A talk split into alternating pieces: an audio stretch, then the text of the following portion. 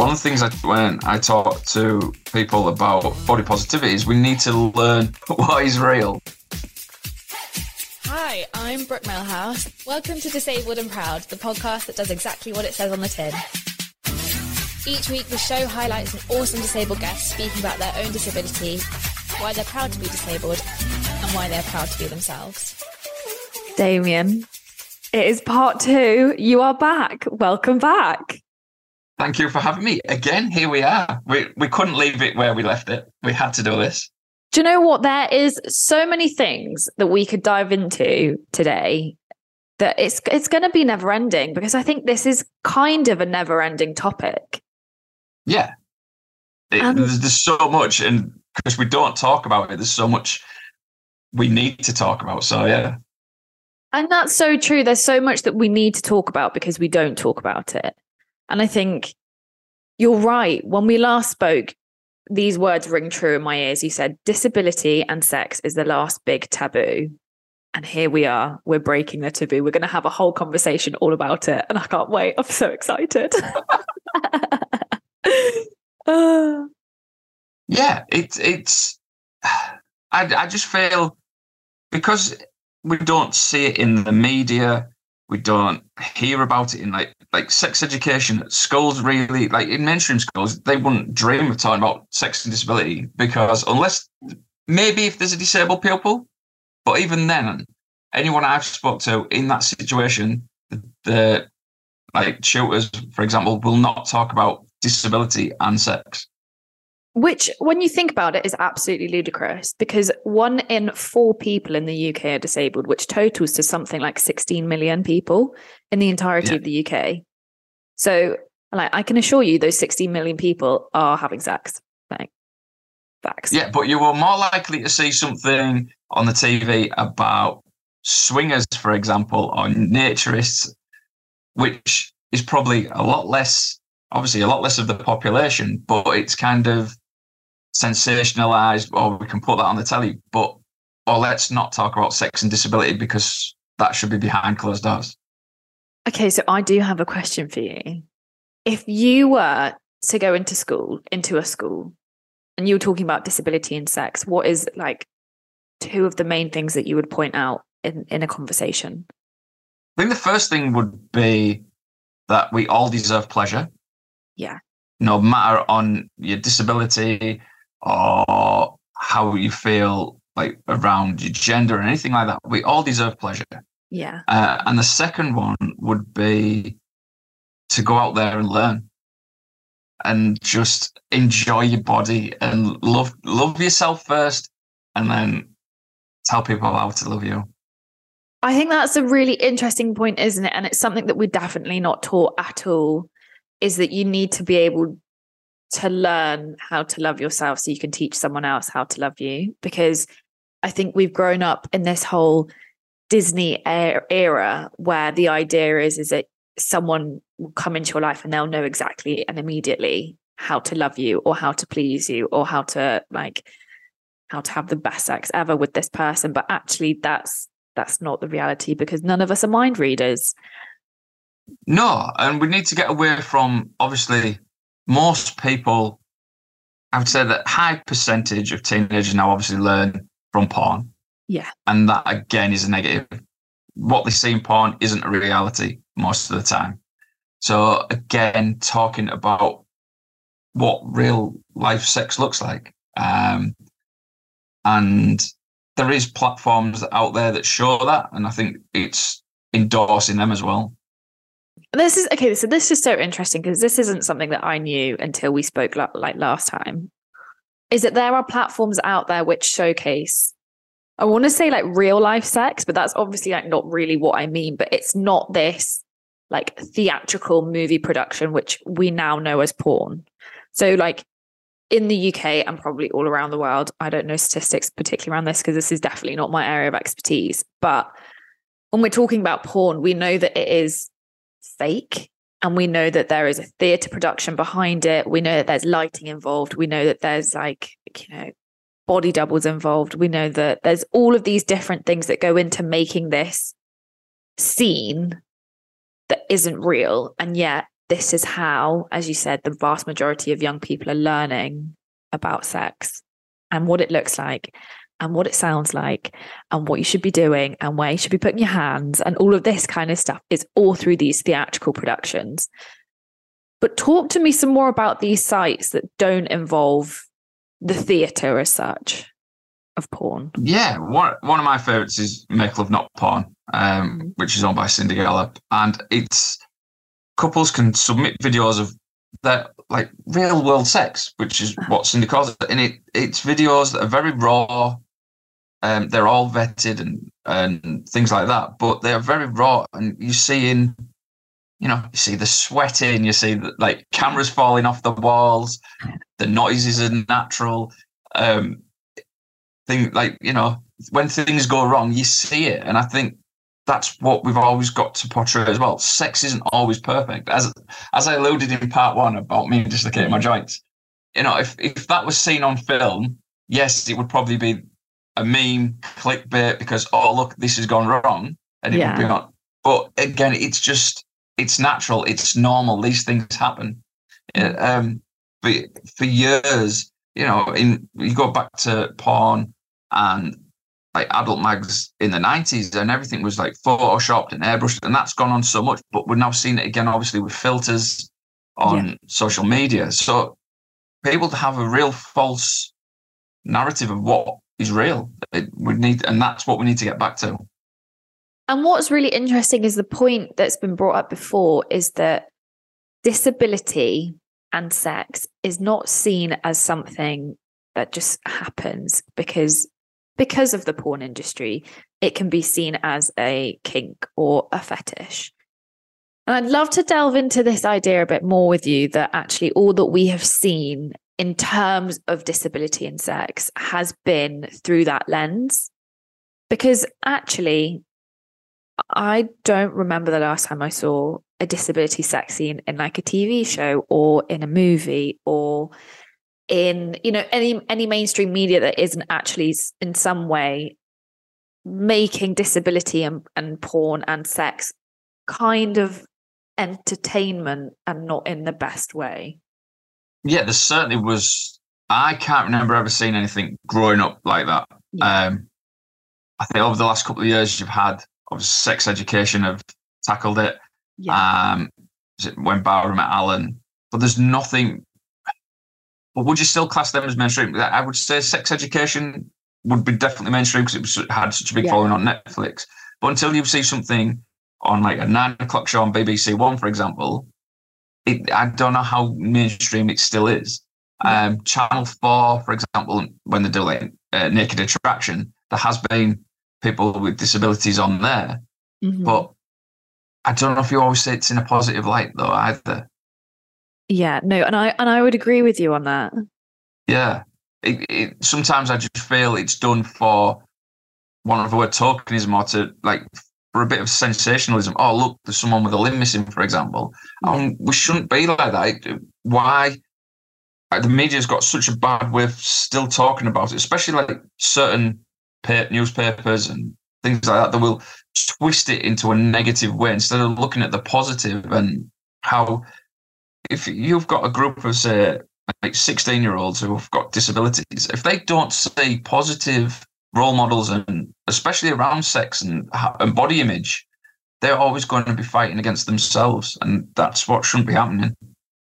It's really interesting that you bring up Naked Attraction, because I cannot think of anything worse. Going onto a T V show and just being like, and just being picked. Like, I work out as well, so like my body's in really good shape, and I'm not being big headed by saying that. It would it would be alarming if my body wasn't in good shape, the amount that I work out. But the idea that I would go in like bare all on a T V show for someone to pick me based on that is petrifying. And that's not because I'm not body confident, but that's because, particularly like that type of T V show, I haven't really seen myself represented. So I would be the odd one out, and I would be the one that the discussion would be around, because you don't get to see the face until the end, do you? It's very much like yeah. bit by bit by bit. So I think I can understand why it's almost sensationalized, because you're like, oh, like you didn't expect that to be there. But it's that lack of expectation that's the problem. Because yeah, where um, where do we go from there? It's really hard, especially with programs like that. I don't I don't see a simple solution around it. Yeah. Um, but this is where I will go back to one of the things I t- when I talk to people about body positivity is we need to learn what what is real and what isn't, and like and then or then like say you look at yourself and think, well, I'm normal, even even if you've got something physically wrong with you, and some people might think, oh, don't like that or whatever. That's their issue, not yours. Yeah. So again, like I say, it's it's loving yourself first, um, and then if people can't accept you for what you are, they just need to fuck up. Um, end of the day. But it's it is so true. It's very, very true.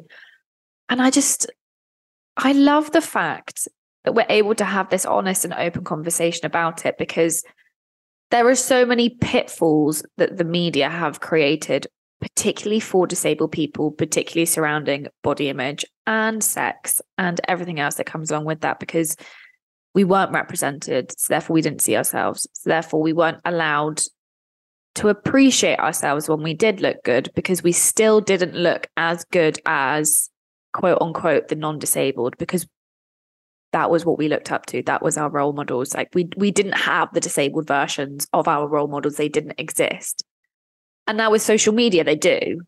You know, you can go on Instagram and you can search, or you can go on Facebook, or you can go on YouTube. You can find those people who look like you. But it's still very interesting in terms of how we approach conversations around disability and sex. Because as I said, we've spoken about how we've only really ever seen it as a kink or a fetish. And I'm going to get you to explain the difference between the two, because I didn't know the difference between the two until about ten minutes ago when we first started having this conversation.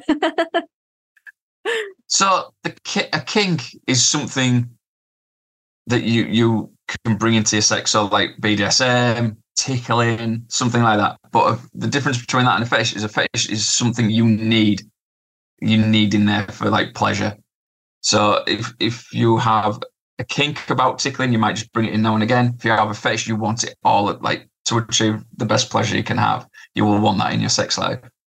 Um, where disability is concerned, obviously there's so much around devotees. Yeah. Uh, and obviously the only porn really that you kind of see around disability is fetishized. Mm-hmm. So there will, there will be people who have it as a kink. There definitely will be. Um, And I think what we need to do is can not shame them for it, yeah. but talk about it. Because there will be people who are quite happy to be fetishized or be part of someone's kink. There, there will always be someone out there. Yeah. So we, we've got to kind of have conversations about the boundaries where that goes as well. Like all of this information, I'm literally taking this in and I'm like, wow. So kinks and fetishes are different.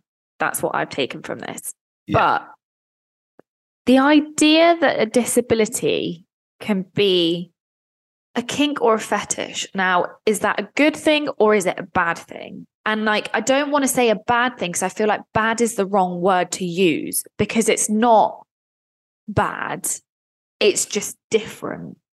But how do we approach it in a way that doesn't make disabled people feel like they're just being used for their disability? It's a really difficult one, is this. Uh, and I think, we again, it's just having open conversations uh-huh. and not shaming someone. I think it's on the person who has the kink or the fetish to be open about it from an early, like, you know, and say, oh, I really like you because you've got a limb missing, for example. And, oh, that really does something for me, right? That that's, but... I think it's better doing that than getting like into a relationship, say twelve months down the line, say, oh, do you know what? I really like that. And that's why I, I'd like asked you out. It's, it's finding that happy medium, because there will be, there's definitely people in that situation. Yeah. And that is, and then we, and we think about devotees. Now this is going to be something that I really want to delve into, because I think a lot of people haven't really got a clue what a devotee is, and the like how problematic devotees can be. So I think if we start there, and see where we like end up with this one, because as I said in our last chat, the amount of devotees that I've had on my account is alarming. And yeah, and I know a lot of other women feel very, very harassed online with the devotees, because from my understanding of it is that a devotee is someone who is sexually aroused, turned on, does something for them surrounding the disability that you may or may not have. However, it's not necessarily about the fact that you're disabled. It's about the fact that they would have power over you because you're disabled, and you wouldn't be able to necessarily get out of said situation. Yeah, it's, it's I think, yeah, it's definitely different to having a kink about a physical disability, for example. You know, it's like that, having that conversation about, you know, people have a type, or they're like blondes, or like redheads and things like that. And kind of, is there is there something there, you know, or someone likes disabled people? But like you said, with a devotee, I think it's that bit of control as well. That's where the issue comes in. Yeah. Um, and it's that wanting to, verging on like a savior complex, I think. It's getting that, I want to be in control, I want to be their carer and all, all that that comes with it. And kind of take pride in that. So I think th- there is definitely an issue with that. It's it's it's such a it's such an interesting one, because, and I wonder if it's different between me and you because you are a male. So I wonder, do you still get devotees, or how like how how it how is your space? And when I say your space, I mean like your like your social media. How is that? I was about to say, how is that penetrated by devotees? But that's like the wrong sentence to put together. Do you know, how do they show up? I've had, yeah, I've had this conversation, and like, I, I kind of, how I say it might sometimes come across wrong. And it's just, I find it really weird because like, I speak to so many sex educators and people in the disabled community. And the amount of people like yourself will say, getting dick pics, things like that. As a male in the space, I've never had anything like that.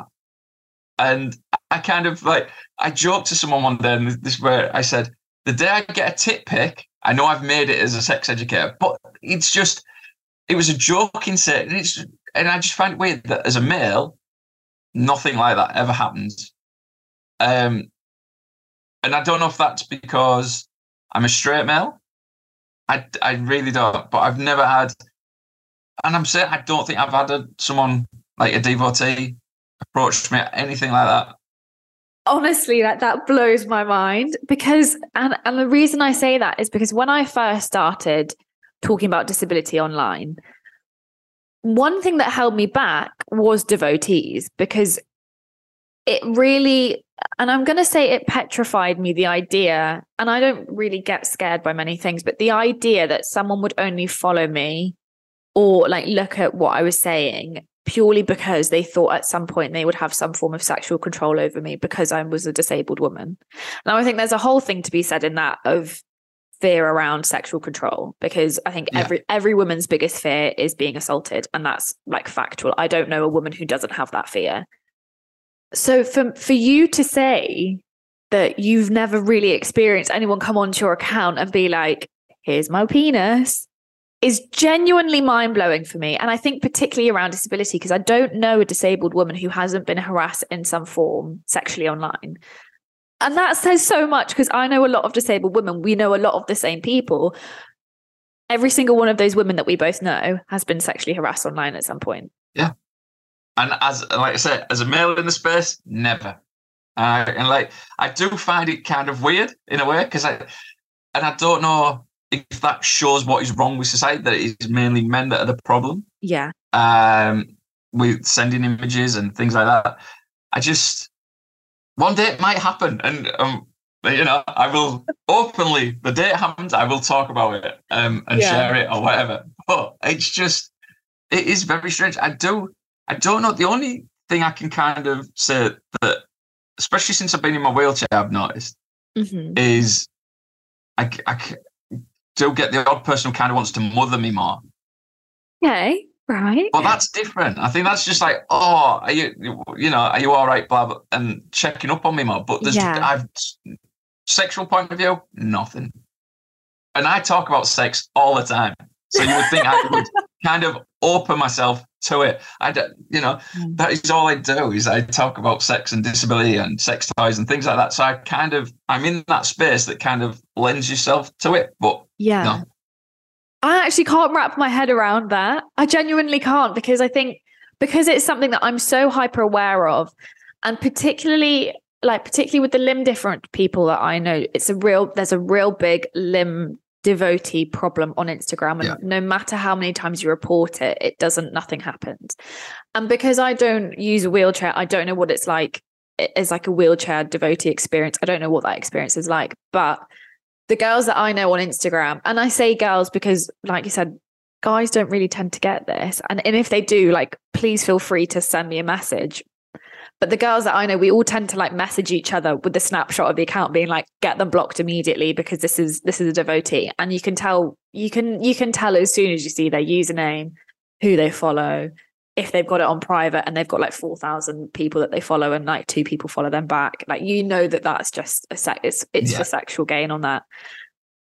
But the fact that you don't get that, honestly, like, because I think it's something that I'm so hyper vigilant of, and it's also. Because I love doing this. I'm like you, like I love talking about disability. I love talking about like my daily life, all of that kind of stuff. And it's the idea that someone would never take away what I actually had to say from it. I think that almost annoys me even more, because I think being a disabled person, and this stands for men and women, the idea that you're not heard or that you're misunderstood is infuriating, but it's a reality of quite a lot of us. But the idea that someone would purposefully misunderstand you for sexual gain blows my mind. Yeah, I think algorithms have a lot to answer for though as well. Like, because yes. like if you look on like Instagram and you're like, someone follows you, for example, they're then going to get in the search, they're going to get pictures of other people in yeah. like with limb differences and things like that, or wheelchair. Mine, like mine's full of different accounts with people in wheelchairs. Yeah. So they they have it straight there. They don't even have to go looking for it. They can just click and scroll through it and decide who they're going to follow. Well, yeah, because there's also like, there's also a lot of hashtags that are very inappropriate, like amp girl. And, and that, that's not one that I'm necessarily like, you know, that doesn't bother me, but it's like sexy amputation. That's a problem. Because yeah, yeah, because I keep seeing accounts about like sexy girls in wheelchairs and things like that. And yeah. that's all it is, is uh, just using people's photos. And it's so wrong. At the end of the day, I, I get the whole thing of appreciating other people's bodies and people and like and looks, but let's just roll it back a little bit and take the disability out of it again. You know, uh-huh. why why should it just be, oh, they're sexy because they're in a wheelchair? They're just a sexy person, full stop. It doesn't matter if they're in a wheelchair, they use crutches, they've got a limb difference, yeah. anything. Just yeah. It is we, it's we, so we, it's so interesting. Yeah. We we I get why it happens, but it shouldn't happen. And I think, again, the mainstream media has a place in this.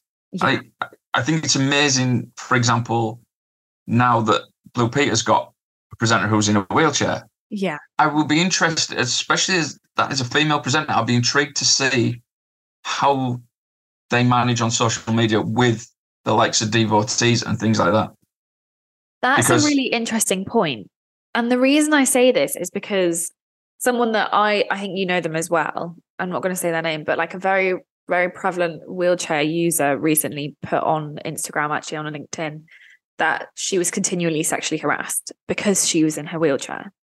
And it's, and it, like some of the messages she gets, are just, they're just very, very extreme. So I think you're right. I'll be very intrigued to see what happens and how they handle the social media around that particular presenter, because there is absolutely nothing stopping people messaging her what they message. Like our friend. And yeah. that'll be really interesting to see, because I don't think that topic of conversation, even though it should hit mainstream media, I don't think it will. And I think no, and that's what it should. It'd be perhaps. Like you said, I wonder at what point they would say, right, this needs to stop. Yeah. And put something out there and say, right, this is what abuse they're receiving or messages that are inappropriate. Can we please put a stop to it? Yeah. I I don't see the B B C especially having that conversation. There, there's a massive safeguarding issue there. Yes. And it, yeah, it'll be interesting to see how they deal, deal with it. Yeah. And I'm, yeah, I completely agree. And I, yeah, I'll be very, very interested. Very interested to see what happens, particularly surrounding that.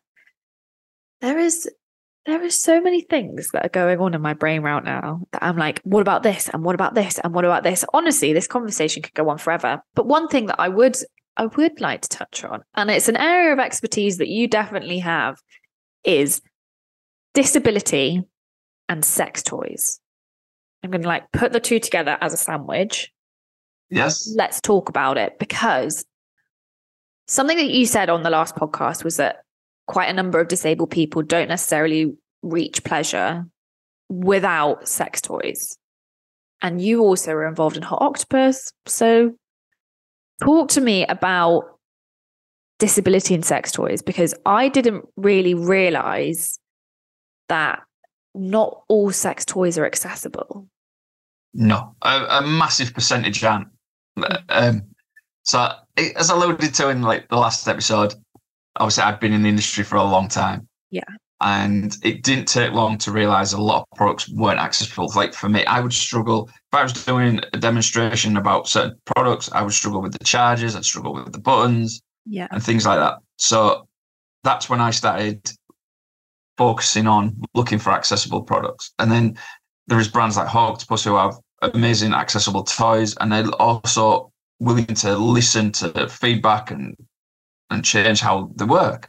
Yeah. And I think this is where companies have a place to play in, in this in the market. They don't, and the problem is some there is some companies still in the industry who do not see the worth in the purple pound and how big a market it is. Mm-hmm. And I even had a company tell me, oh, we don't want to really market it as a product for the disabled, even though it's an accessible product. They don't want to market it as that because it might affect the rest of their market.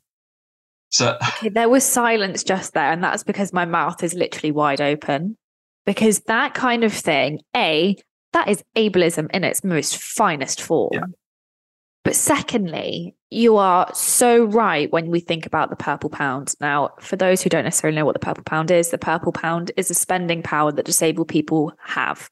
So I think there's a crazy amount of money that disabled people could contribute to companies and, and, and shopping and all that kind of stuff. So where you put your money is where you put your purple pound if you are, you know, if you classify yourself as a disabled person. And there's, and you're right, there is so much money in the purple pound that people, companies completely miss out on.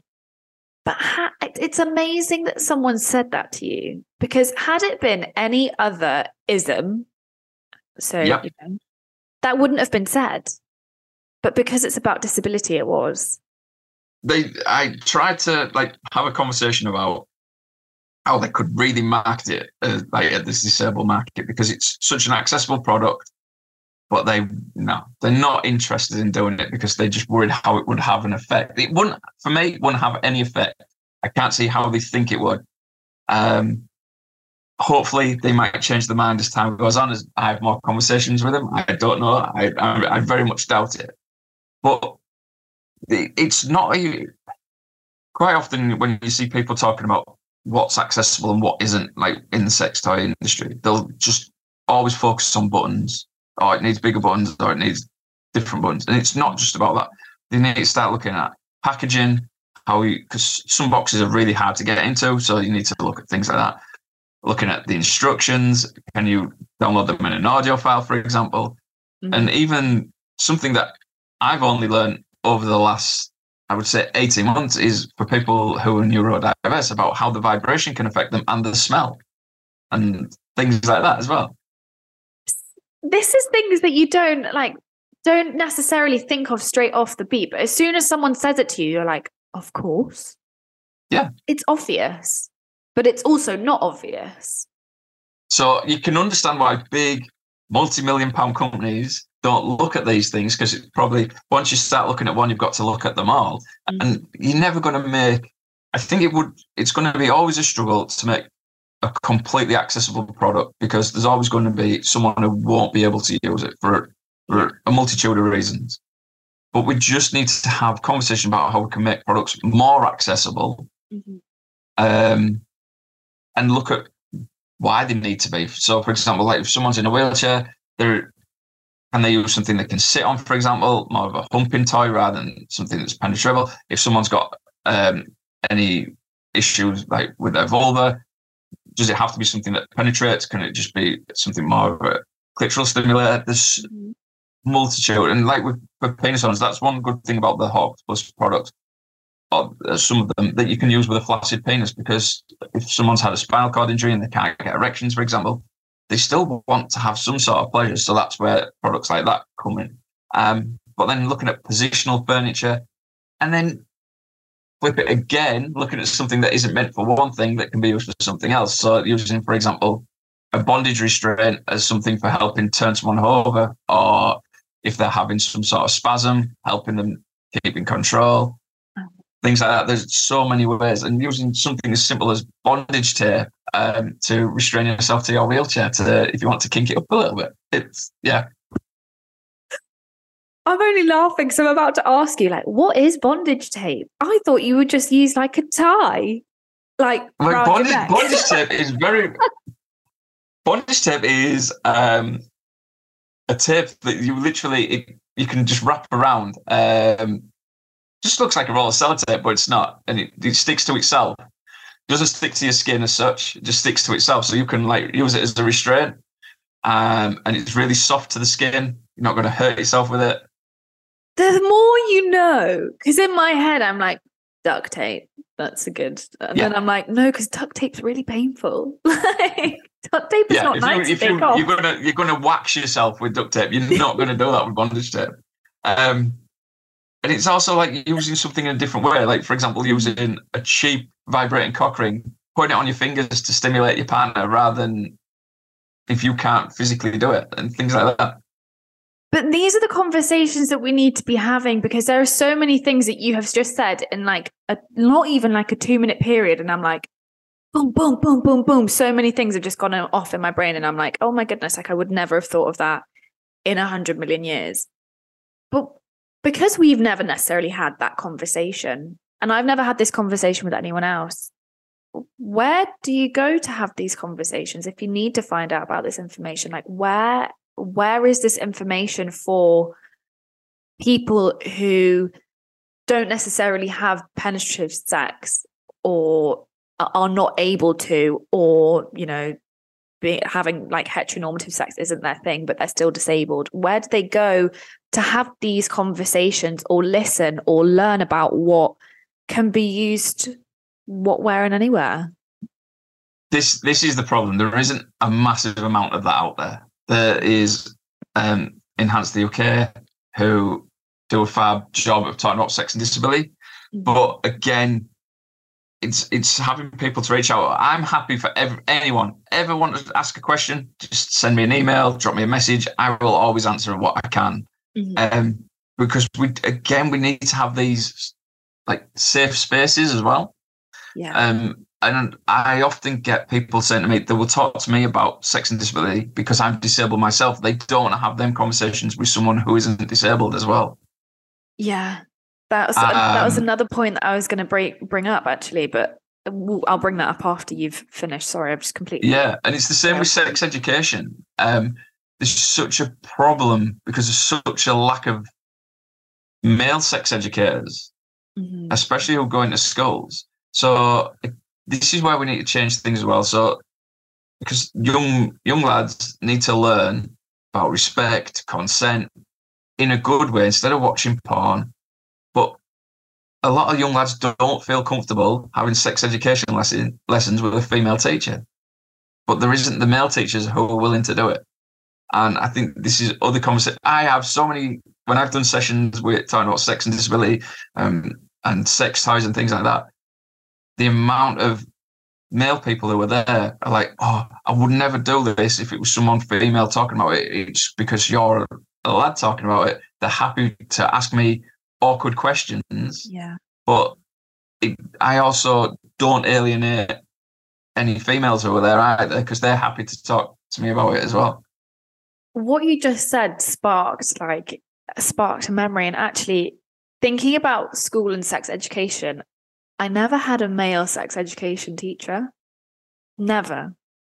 And like, and actually when I think back to like sex education in school, it was just the most awkward experience ever. Like, and, and generally it is. And I think, I don't really think it's changed much since I was in school. I don't know. It's, it's been quite a while.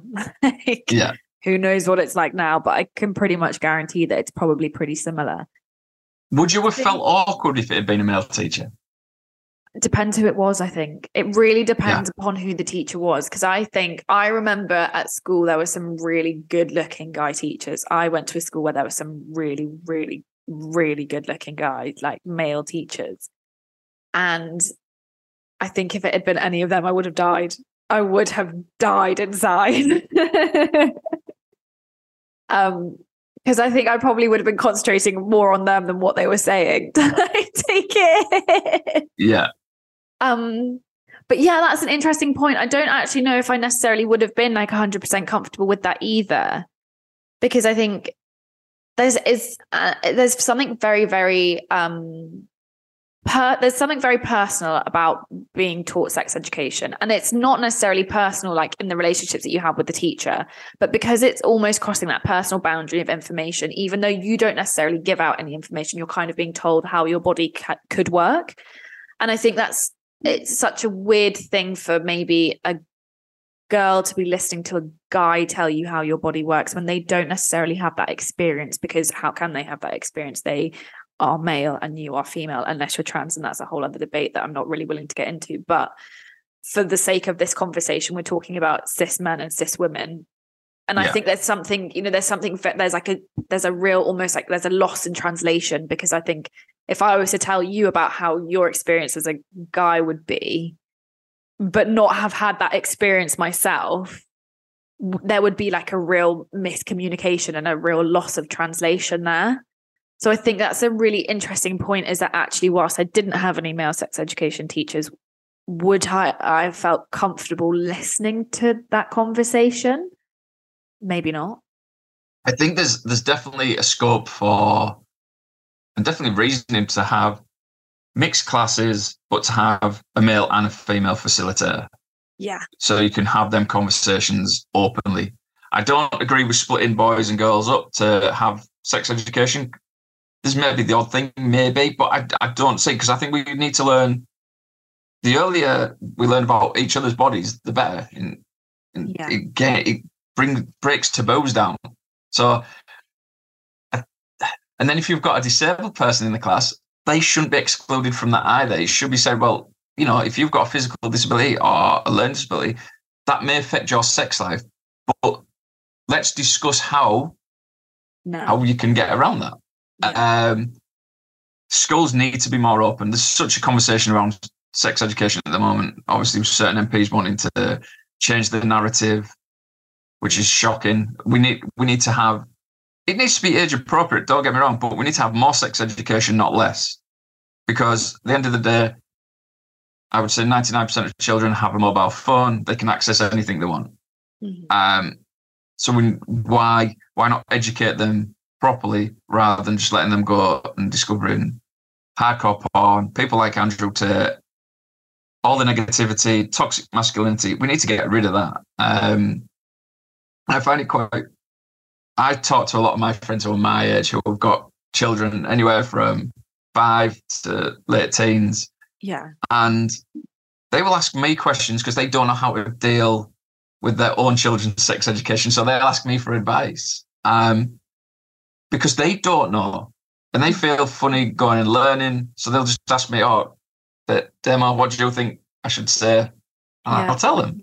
And I, I, I spoke to someone a while back, and it was one of my favourite compliments I ever got. Was someone turned around to me and said, "I'd love to go for you to teach my daughter sex education in her school." And I thought, it was, like, it really got to me, because I was like, "Yeah." It was someone I'd only met once, and we had a conversation around sex, and she was like, "Oh, I'd love for you to go into my school." And I've had that from a few people now, and it just shows there is an issue. I don't know what pupils would think if I see me rolling in in my bright pink wheelchair with my bright pink trainers on. They would think, "What the fuck is going on?" But, you know, it would be open to conversation.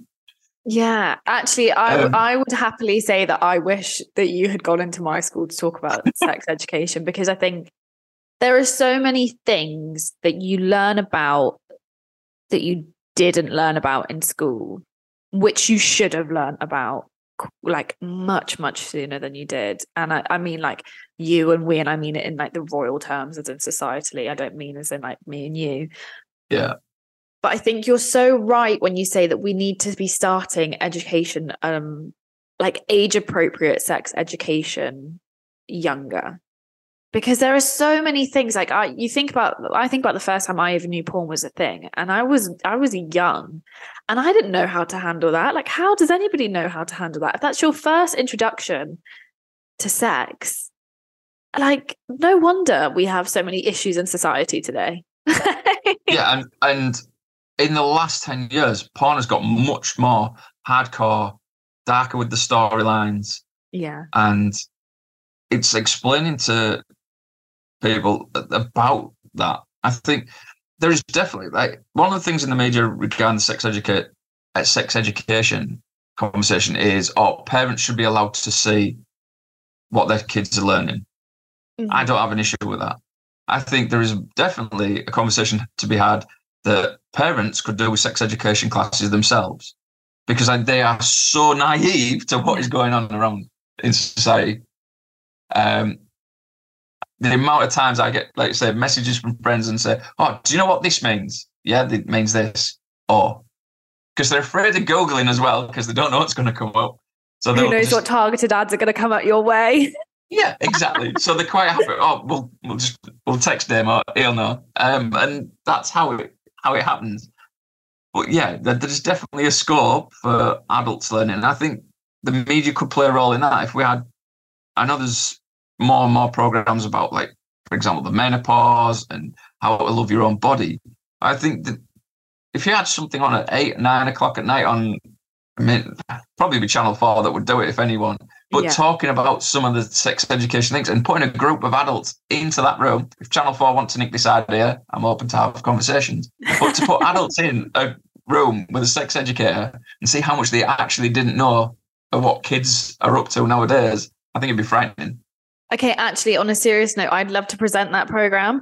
So Channel four want to contact both of us. We're more than happy to have the conversation with you, because I think it could be really fun. Yeah. It would be it would be so much fun. And then I think it would open so many eyes. Yeah. I'd even drag Miriam Cates on to have a conversation with her, who is the M P that is causing all the trouble around sex education. Because I think even, I think there's such a naivety to what access kids have now.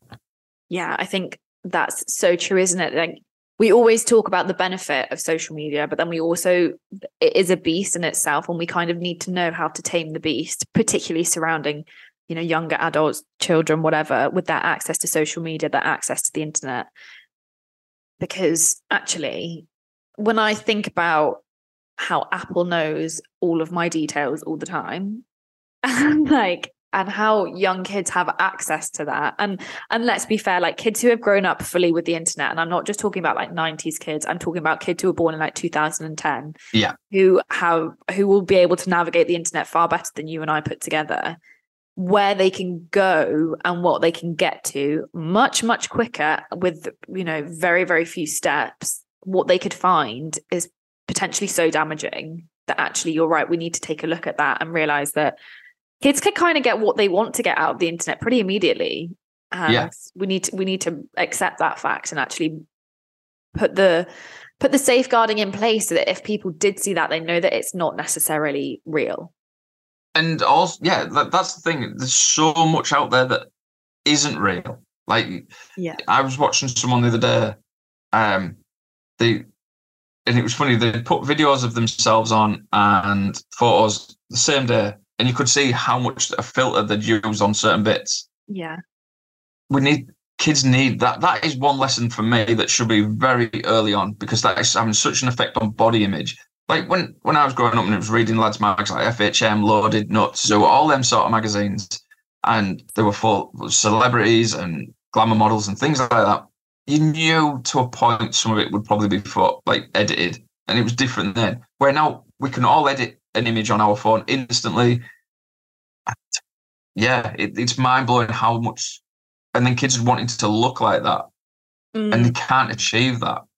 No, it, it's yeah, an algorithm. It's a, I think that, that's such a key point, isn't it? Is that body image today, the issues that we're facing, particularly around like younger children, and I wouldn't, and obviously this does span people of like my generation, your generation. But I think maybe because we did have, we didn't have that internet access immediately, and we kind of understand that algorithms kind of are a bit fake and real life isn't how it's meant to be on social media. So maybe we have like a, a level removed from that where we can understand and kind of grasp that actually like not everything on social media is real. People don't necessarily look like that. That is very much a computer generated image. Kids today who want to look like filters and who want to look, I almost want to say false, because the images that we're given when they're heavily filtered are false and they don't look real. They don't look, you know, there's nothing, you can't see texture in them. You t- can't see like skin tone. You can't, that doesn't exist. It's this idea of hyper fetishized, complete perfection that just doesn't exist in real life. And, and it's the idea that people want to look like that. Going back to body image, which means that, you know, your body image is going to be negatively impacted if that's what you want to look like. Let's put body image and, and sex together, because we all know there's a massive correlation between how much you love your body and how much you're going to really enjoy sex. The whole thing is just a never ending, big, massive Venn diagram that crosses over in so many different places that you're right. We need to start somewhere, and maybe body image is the place that we start and get rid of these false ideas of achievement that we can never get to. Yeah, and I think it goes for false achievement around lifestyle as well. I think there's such a th- you can put any lifestyle you want on to it, oh, on to your Instagram, for example. Yeah. That, and I think that again, where disability is concerned, that puts a lot of pressure on people, because I have days where I can't really be asked to do anything because I've crashed, I've used too much energy up. But you'll get someone else who can who will say, right, well, I've done this today, this today, this today. That isn't achievable for everyone. So we've got, again, to stop putting the pressure on ourselves. If if you if you're having a day where you don't want to get dressed, you don't do your hair, you don't want to get out of bed, have a day like that. I know it can't work for everyone, depending on your work circumstances, but there's so much pressure on disabled people to go out one way or the other, because you get some pressure from people to say, well, I'm disabled, don't have a life, always made, that sort of thing. Yeah. Then you get the other one, oh, look at me, I'm running a marathon, blah, blah, blah. I uh-huh. think we need to have that happy medium as well. It's really funny. Someone actually, I think it was an attempt at like someone to, to make me feel bad about myself. They were like, oh, you've made disability your whole persona. Yeah, I see that quite often with people. And I was like, I talk about disability quite a lot. I obviously like I host this podcast, which is all about being disabled yeah. and proud. Is this my persona? No. Like, I'm very proud of being a disabled woman. I'm and I'm never going to say that I'm not, because I absolutely am. But making something like this my whole persona, I was like, I just, I don't really think you got the message. I don't really think you've quite got the message. But also, this is social media. Yeah. Um... At the end of the day, your disability is part of you. You've got, and yeah. the whole thing of this podcast, being proud about it. And and like I said, I've become more proud of my disability, definitely. And I own it one hundred percent now. Yeah. Um, if someone, yes, I, it's funny, I got stopped so many times at NerdX, mm. um, which is a disability show for those who don't know, because of my pink chair and the pink yeah. trainers. And people stop me and they want to talk to me about it. And I kind of think, and someone, a friend of mine who is disabled said to me, it has become your like trademark. That's all people know you for. I said, it isn't though. Most people know for me talking about sex. I said, it's probably, you know, someone came up to me, oh, you're the sex toy person. I was like, that's the one. It's, you know, it's, and I, I, I love that. I was like, who's been talking about me? And it's, yeah. But I think it's so interesting when we think about disability and how it does impact who we are as people, because you're right, there are some people who really really embrace it. Like I would say I'm one of those people. I would also say you are one of those people. But then there are other people who really, you know, go against it, and and there's almost, and you can see it online, there is a real battle between the people who are like, just accept your disability. Like, it's really hard. It's a journey, but actually once you accept it, like maybe you're in a better place. Like, you know, I can say from personal experience, I'm not actually talking about me, but I'm talking about what other people might say. You know, from past experience, it's made my life better. There are people who have been on this podcast who have said the same thing, but there's also been people on this podcast who say they will, might never accept their disability. And neither are right or wrong, but we need to have, like, as you say, this happy medium of actually you can be disabled and it's okay. Either, either way you swing it, it, like, as long as you're happy in yourself, then that's fine, but you don't necessarily need to be assigned to one camp or the other. You can be in the happy medium. Yeah. And there's people who will openly admit that, like, their disability has helped them, like, with their careers and things like that. I, I definitely one of them. I, because I, I'm very niche of what I talk about. There's not many people talk about sex and disability. There's not many sex educators who are disabled. It's I definitely a, a niche in that respect, and it's benefited me work-wise. Mm-hmm. Um, but there's so many conversations to be had, like. Going back to the sex education thing, it's even little things talking about, for example, um, contraception and how someone with a like who has hand dexterity issues or upper limbs missing, they can't put a condom on. Can confirm that is true. Not going to lie, can confirm that yeah. is true. um, there is there is a condom out there that you can do with one hand and you don't need to grip it. But people, I would say, ninety percent of people know about the brand. I am that target market. I didn't know about it. Like, so the I, brand is called Wingman, and it is it is a condom that has like a plastic holder, and you can literally just pull it straight down the penis. The ring breaks off. That's it. It's on. You can't go wrong with it. You physically can't go wrong with it. I would normally demonstrate one, but I haven't got any at the moment. This is a shame for everybody, because I think I would have loved to have seen it. I I will film a video of using of showing one on not on myself on a dildo, um, but yeah, it is there. Um, oh, that's funny. But again, but it's, it's so it is true. Conversations like that.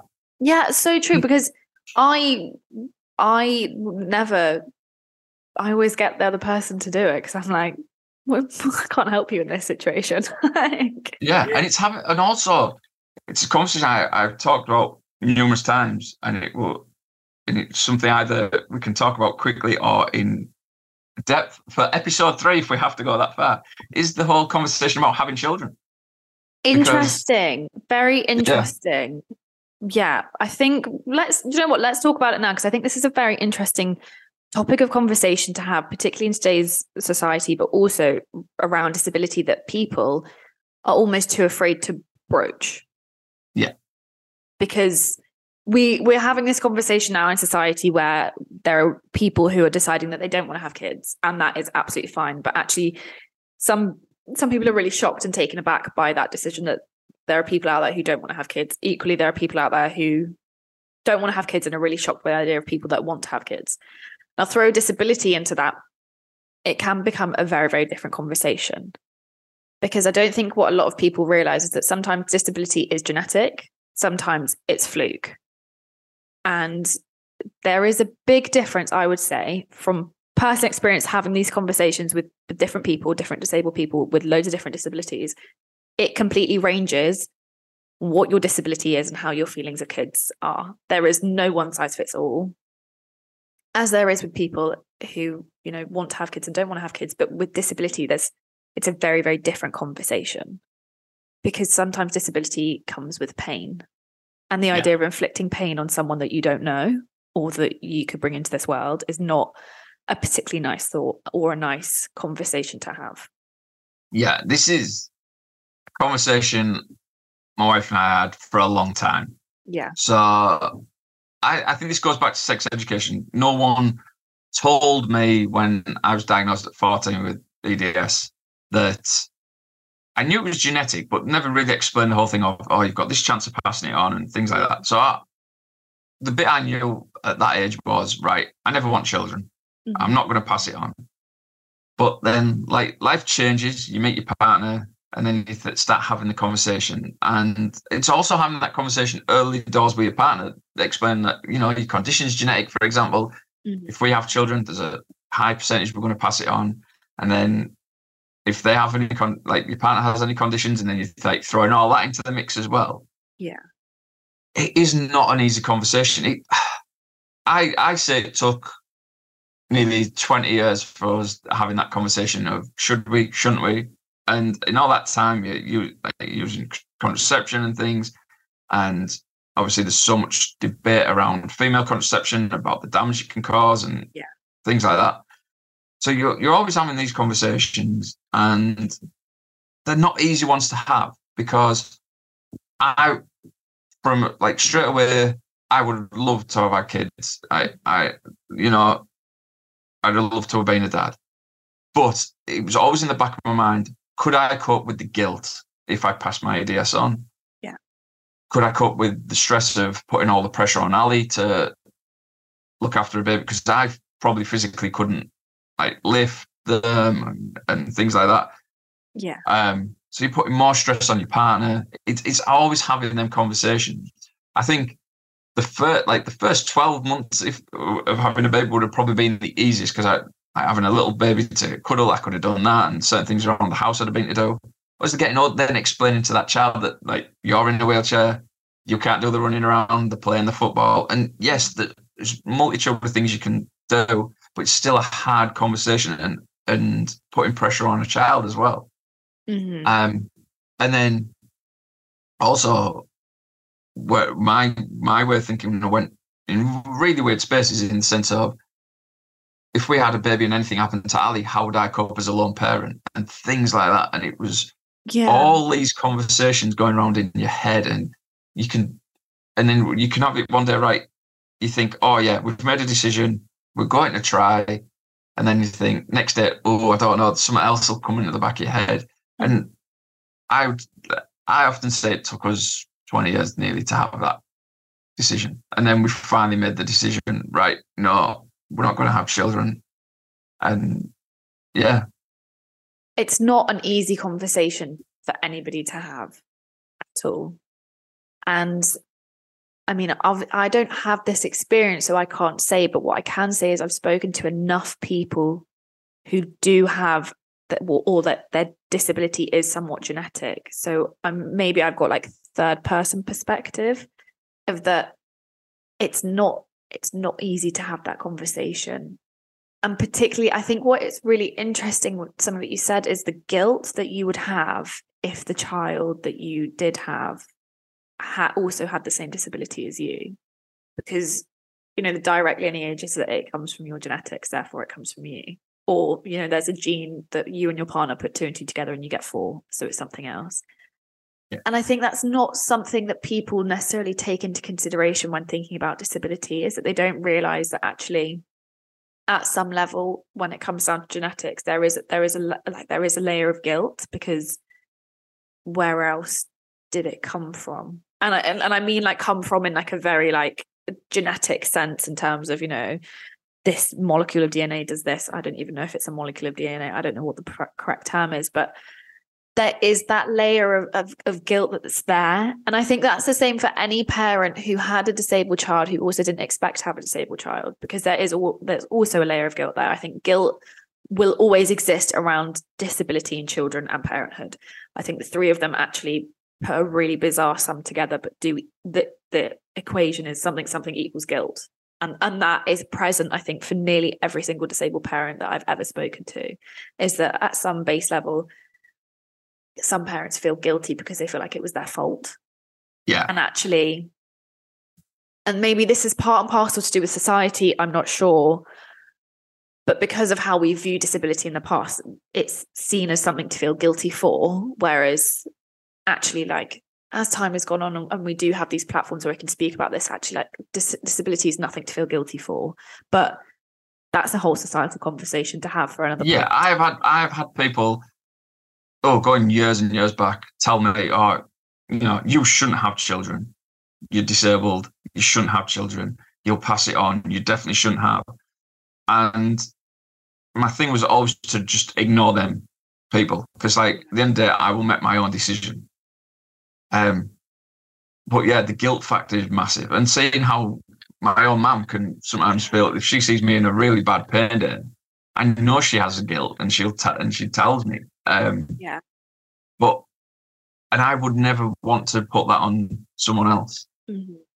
Um, so yeah, we, it was a long decision. Made the right decision. Yeah. Um, that then led to another story because I then decided, right, I'm going for the vasectomy because uh, that was that was another like, yeah, that was another funny story in its own. I really want to thank you for sharing that story on this podcast, though, because I know it's not an easy story to talk about, and it's and for, for anyone, it's not an easy conversation to have. But thank you for sharing that experience because it's not. It, like I said, it's not an easy conversation to have, but there might be someone else out there who listened to this and that helps them in the decision either way. So thank you for being so, like, particularly so vulnerable around this because it's not an easy topic of conversation to have. And, and like, I'm it isn't, but you, and we do you. need to have these conversations. I spoke to someone recently about this. They were struggling making the decision, and, and I'd reached out to them and said, look, you know, if you ever need to talk, because it is not an easy decision, but society, the way society is, makes it hard to have these conversations mm-hmm, because definitely. you will always have someone who will throw their two penneth in. Mm-hmm. Yeah. You know, if, if the, someone sees some, there's someone on social media at the moment who was just had a baby who's disabled, and I, they hate they have got, I've seen like when they were pregnant, the amount of hate they got because, oh, you shouldn't be having kids because you won't be able to look after them. Yeah. That's, That's not your business. I get, I get why they might have that thought, but don't portray that, put that thought into that person. Mm-hmm. It's their, their, their business, their choice. Yeah. I'm very much a big believer of your thoughts are your own to deal with, and unless it's something that's really quite damaging. It's like, for example, I recently saw quite a big publication. I think then. worldwide, but particularly in the U K, posted something about how you could be a percentage disabled. So you can be like eighty-seven percent disabled. And I was like, that's fucking incorrect. But the amount of hate that I got off the back of that for being like, actually, factually, that's incorrect. So you can't be a percentage disabled, just going to put it out there. The amount of hate that I got from non-disabled people was astounding. But the reason I'm saying this is because my thoughts are very much my own thoughts to deal with. But that was something that yeah. I couldn't, that was something that I couldn't help say because it was wrong. Factually, factually, it was wrong. However, if it's something like hating on someone for being pregnant whilst disabled, factually, there is nothing wrong with that. So therefore, you need to keep those thoughts to yourself. Yeah, and I don't have an issue with people having their own thoughts on anything. That that is, you know, that I will think things that probably people find controversial or don't agree with, mm-hmm. and some things I will put out there depending what it is. Um, as long as it doesn't hurt a specific person or anything like that, I, I'm not adverse to putting my my feelings and thoughts out there. I don't have a filter. I do struggle with that. Um, that is probably because of the area I work in. I don't really have a filter. Not, and but at the same time, not. I get easily offended at certain things because I would say, I won't say easily offended. I can get offended. Mm-hmm. Um, but at the same time, that person is entitled to their view. But I just think sometimes they've got to be willing to listen to the other side as well. Yeah. I think we, as I said to you on the last one, I'm, my own podcast will come up soon. That is one of the things I want to make sure is we have debate, because I think we've lost as a society. They're willing to listen to people's experiences and debate things as well. I think why we can't tolerate anymore. It's just, yeah. Really interesting, because I'm a big believer in that we have lost the art of critical thinking, regardless of who you are. Critical thinking no longer exists. It's either yes, no, black, white, in or out. Whereas actually, yeah. if you're listening to this podcast and you don't know what critical thinking is, please go and find out what it is, because as a society, we have lost, we've completely lost the art of critical thinking. And I think it's something that's so key. So I always try to apply critical thinking to, to like whatever I'm doing. And I think you're so right. Like we've completely, we've completely lost that need for a debate. And I'm someone, I actually love a debate. Like I hardcore love a debate. I think there's yeah. nothing more interesting. And actually, interestingly, Have you ever taken, who is it? It's like Myers-Briggs. You know that Myers-Briggs test that tells you like what your personality type is. Mine is the debater. So like my personality type and how I how I interact with people and actually how I how I show like I'm really interested in someone is I will argue with you until you argue back. And if I know yeah. that you can or can't, like for example, if someone if someone can't stand up to me or like can't argue back with me, it's an immediate turn off for me. I'm like, no, not interesting. Yeah, but you, we have completely be, lost that. Yeah, you've got to be willing to listen, learn, educate, but it'd be a boring world if we all agreed. And exactly. there, and there's always going to be someone that you kind of, I think hate's a, a strong word, but there's always going to be people you don't like because of their beliefs and things like that. Mm. But at the same time, willing to listen. This is my thing with social media. People are quite happy to put a nasty comment and whatever, but they're not willing to debate. They'll throw childish names out and one thing or another. If someone doesn't agree with me, if they want to throw a hurtful comment, talk to me, have a conversation with me and tell me why you think I'm wrong or vice versa. Because you're always going to learn something that's at the end of the day. Um, we, we have really lost that in society. And I think we've become, t- as generations go on, I think we have become easily offended. And I think that is another th- problem. I think we've got to learn sometimes people don't like you. I, I know people, for example, won't like me because of the way I am. I'm a, I'm a gobby. I talk about things that some people don't like talking about. They can't weigh me up because they'll see, like, I'll talk about being a straight male and then they see me in bright pink and they're like, two plus yeah. two does not equal four. Exactly. Yeah. So, and yeah, I think we just need to learn to talk. I, I say about learning to love, learn to laugh, and we just, yeah, that's what it's all about.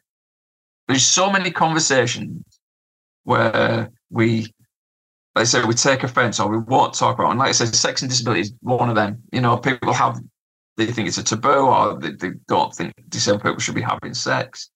And there's so many topics in it that I we could talk about, and we probably will uh, another day. And like like I've talked to someone last week about sex clubs and disability. Like, you know, going to a dis- going to a sex club as a disabled person, what will that be like? And I know people who've done it and do it and have positive and negative depending on the clubs and things like that. But I can, and then you get other people saying, well, if you're going to have, have just a disabled night and just have disabled people, no, because not all disabled people. Not all disabled people just want to have sex with disabled people. It's like, yeah. yeah. I love that point that you just made, is that not all disabled people want to have sex with disabled people. Surprise! Yeah. It's true, though. And I think it's not something that people necessarily think about at all, because I think, you know, I've had that conversations with people where I've I've said something and I'm like, oh, but, you know, he's not necessarily my type, or, you know, it's not really what I'm into. And then they're like, but you're disabled and so is he. And I'm like, that does not mean that we are compatible. That does not mean that we are going to be able to hit it off. Like, you know, just because we both fall under this umbrella term of disability does not mean that we automatically are going to hit it off. I was going to say, like, did I not realize, like, personality goes a long way. You know, it's not just about... Yeah, I know, right? Yeah. You're missing a limb and I'm missing a limb. Oh my God, we must be the perfect partners. Like, no, that's not how it works. And I, I, you know, when you see like dating nights and they're like aimed at like disabled people, like, but then some people get offended if someone who isn't disabled turns up. And like, obviously, this goes back to the deportee conversation because people are worried about deportees. So it's hard. It's so hard as a, a disabled person. And I dread to think what it is like now dating. I like. I haven't dated for so long, so I can't imagine what it's like in today's society. Ten out of ten. What it would be like dating and dating apps and things like that. So yeah, yeah, it's it's an interesting cross to bear. That's all I'll say. I've met some real, yeah. real weirdos, but that is for another space and another time, I think. Um, yeah. I think I'm going to leave this conversation here because there's still so much that we could dive into. And there's so much that I still want to talk about, but I think we've spoken about loads today. We've covered yes. so many topics and I've loved it. Yet again, I've come away learning something completely new. I've had a completely different way of thinking, which I love. I can only thank you for being on the podcast again. Thank you for coming back. Maybe we'll do a part three. We'll probably do a part three later on this year. I've loved it. Thank you so much for being a guest. And if anyone has any questions, just drop your message on me. You, do you know you what? Drop, drop Damien the message. And then if you want to drop me a message, I'll pass it on to Damien. Yes, he'll know the answer before I do. But it's been an absolute pleasure. Oh, thank you so much for coming on. And I'll speak to you very soon. Thank you. See you later. Bye. Thanks for listening to this episode of Disabled and Proud. If you've enjoyed the show, then please give it some love by leaving us a five-star review wherever you download your podcasts. It really helps us to reach more and more people each week. Plus, if you've got a particular highlight, then I'd absolutely love to hear it. Tag me on your Insta stories at Disabled and Proud Podcast.